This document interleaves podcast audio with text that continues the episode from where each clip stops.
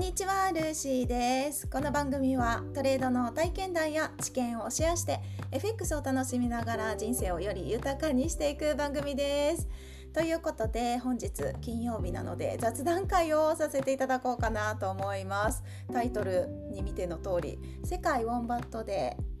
あと大阪。大阪に行ってまいりましてそしてリアルウォンズに会えましたのでそのお話とお話とですねまあ皆さん ウォンバットには興味がないかと思いますので FX トレーダーさんともお会いさせていただいたので急遽ですねそのお話を少しだけしようと思います。で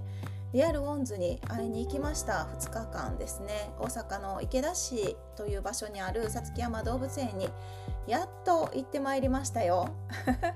めちゃくちゃ可愛かったっていうのがもちろん第一印象ではありますけど想像してたサイズの1.5倍ぐらいみんな大きかったです。個体がね大きかったです。毎日 YouTube のライブ配信でボンバットテレビっていうのがあってそれをずっと見てるんですけど トレードしてる時もずっとねモニターにつけて癒されておるんですけれどもそのカメラで見てる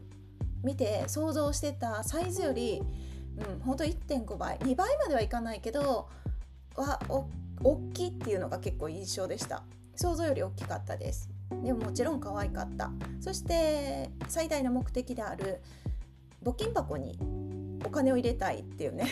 その目的ももちろん達成して帰ってまいりました。で世界ウォンバットデーっていうのはまあ、どなたが定めたのか分かんないですけど、まあ、世界中で、まあ、ウォンバットを称える 盛り上げるイベントの日なんですよね。で大阪でも開催されてましてどれぐらい参加されてたんでしょうかうーん1万人近くの方がいらっしゃってたんじゃないかなと思うような雰囲気うん7000 5000は咲いていたと思います。5000から7000ぐらいですかね。参加者はもちろんですし主催してくださってる市市役所関係の方とか動物園の関係者の方ももちろんですし当日ですねお店を出されてる方々もいらっしゃってお店は多分 20, 20件ぐらい出てたんじゃないですかね。雑貨を販売されてるお店だったり食品販売されてるお店だったりもちろん全てウォンバットです。ウォンバットに関するうんイラストだったりシールとかポーチだったりあとは食品に関してはウォンバットではなくってオーストラリアから輸入した食品だったりですかね。そういうお店もたくさん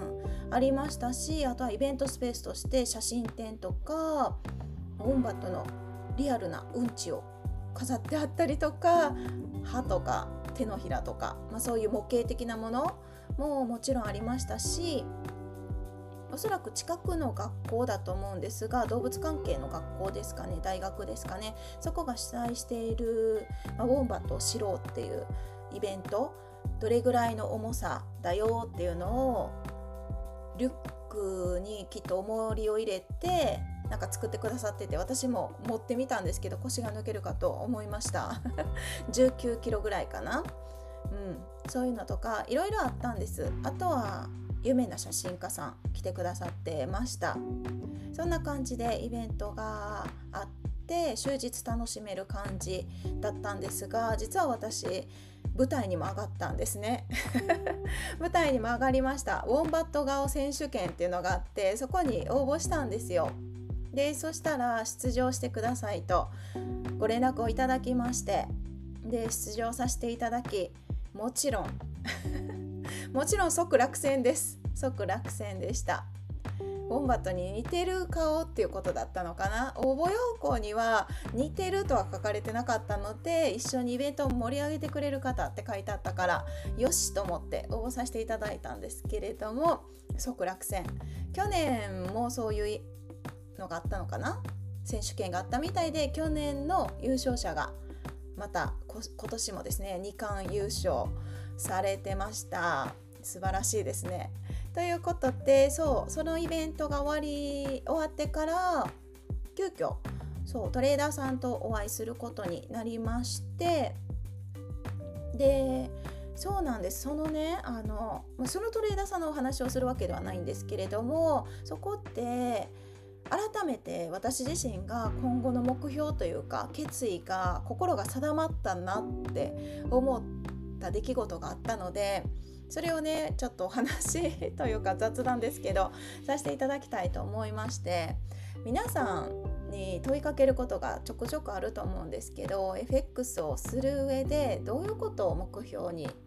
してますか？とか FX で、まあ目標じゃなくても夢とか何のためにやってるとかあると思うんですよね。それぞれ皆さん違うと思いますし違って自然だしどれもその皆さんにとって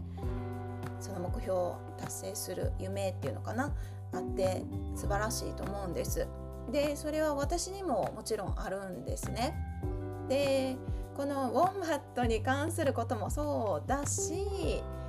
まあそれがまあメインになってくるんですかね。ウォンバットだけじゃないけれども生き物全般ですかね。野生動物とかの保護関係にお金を使っていきたい。そのために収入を増やしたい。で FX をやってるっていうそんな感じです。もちろんそれ以外にあの普段の生活にのお金を増やしたいっていう目的ももちろんありますよ。もちろんあった上でそれも果たした上でそう動物保護。動物保護って言っても自分の体を使うっていうことは私の中ではもう今の現段階ではできないなって思うからお金で解決って感じですかね。お金で関わらせていただきたい。そんな感じです。だから FX をやってるんですけどでそのためにですね今現状 FX 以外にも学んでることがあってそれは何かというと語学学習なんですね。結構ゆるゆるとやってはいるんですけれどもまあ、もしかしたら、F、スタンド FM で聞いてくださってる方であればご存知かもしれません。別のチャンネルを持ってまして完全に英語のアウトプット用のうんと私が音読するだけの 何の利益にもならない聞いてくださってる皆さんのねリスナーさんにとってのメリットはほぼ何もない。ちょっと勇気づけられるかもしれないっていうぐらいのチャンネルなんですけれども今年1年間ですねかなりゆるゆるとですけれども続けてまいりました。現時点で100 115本ぐらいの音声が収録された感じですかね。ですね。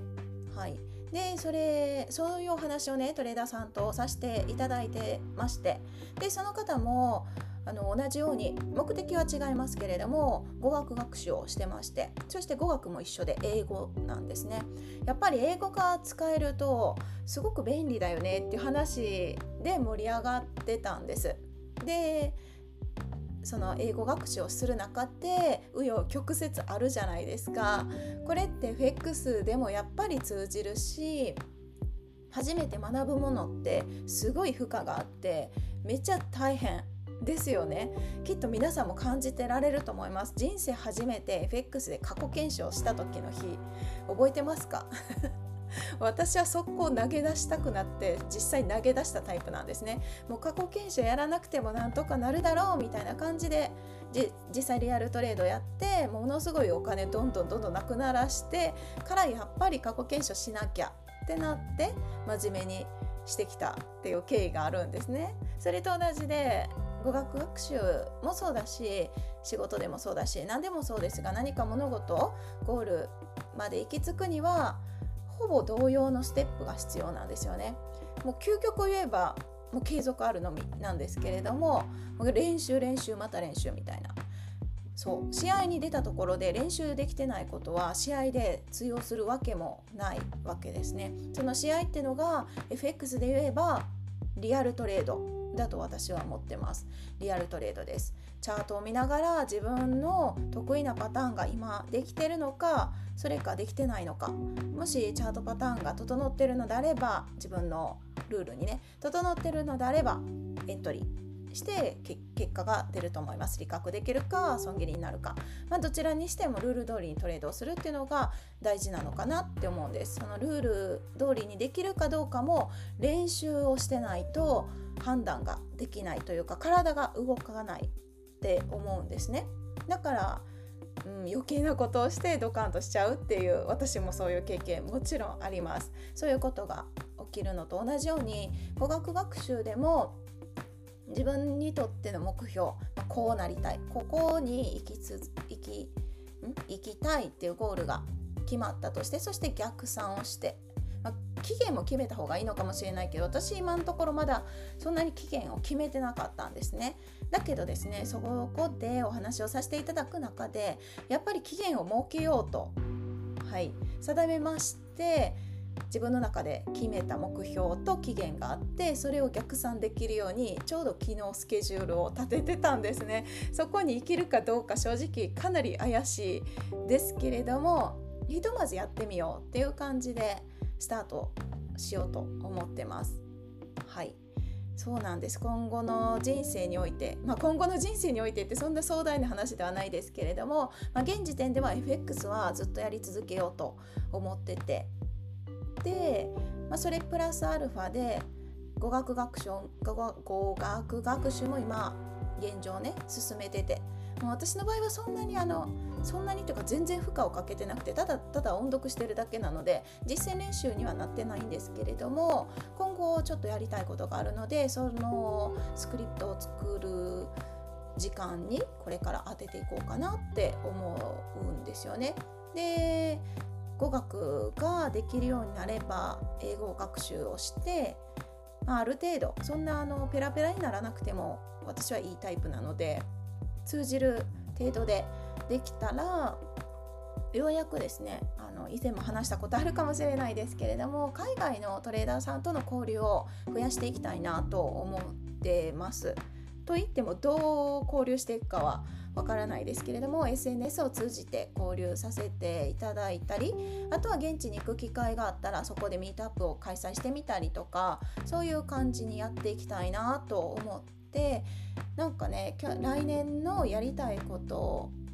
というかライフスタイルというか、まあ、こうしていこう、まあ、来年再来年もですけれどもかなり明確に決まってきたなっていうのがそうこのウォンバットデーでそのトレーダーさんとお会いさせていただいてお話しした中で自分の中で一人で心に定めた出来事です。はい全然な何の話って感じだと思うんですけれども、うん、なんかこういう感じでね同じような志というか努力というか取り組みをされてる方とお会いできるってすごい刺激的だと思うんですよね。今こうやって音声を聞いてくださってる皆さんも FX を頑張ってられる方が皆さん多いと思いますしこれから頑張りたいっていう方もいらっしゃると思います。一人でやってると途中心折れたりすることもあると思うんですよね。私もです。いやみんなそうだと思うんです。全員が等しくそうだと思うんです。そんな中トレード仲間って言っていいのかな？トレード仲間だったり今同じような学習をしてる人と出会えるってすごくありがたいしすごい貴重だなって思うんですよね。なかなかあのこちらから自分から声をかけるって勇気がいることかもしれないですけど一歩踏み出してみることで今後の人生がすごく大きく変わることって意外と多くって、まあ、その一歩がねなかなか勇気踏み出せないことがあると思うんですけれどももしその、ね、周りにトレーダーさんってなかなかいないと思うので私も今でこそ SNS やってるおかげでトレーダーさんと出会わせていただく機会はすごく増えましたけれども何もやってなかったら交流するってほぼないと思うんです普段生活しててトレーダーさんと出会うってね私の場合はほぼないかなって思うしうん、だからこそ SNS を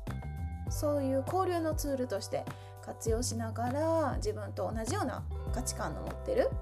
方と出会える機会を作っていくのもいいのかなって改めて思いました。はいということでウォンバットデーについて少しお話しさせていただいてあとは今後の今後どうしていくぜっていう 自分の中であの何をやるっていうのはまだあの伏せておるんですけれどもそうそうそう、まあ、伏せてはいないけれどもはい。形になってきたらまたお話しさせていただこうかなと思います。ということで今日はこの辺で終わりますね。金曜日なのでゆるゆるのんびりお話しさせていただきました。では今日はこの辺で終わります。最後までお聴きいただきありがとうございます。今日もハッピートレーディング。では次回の配信でお会いしましょう。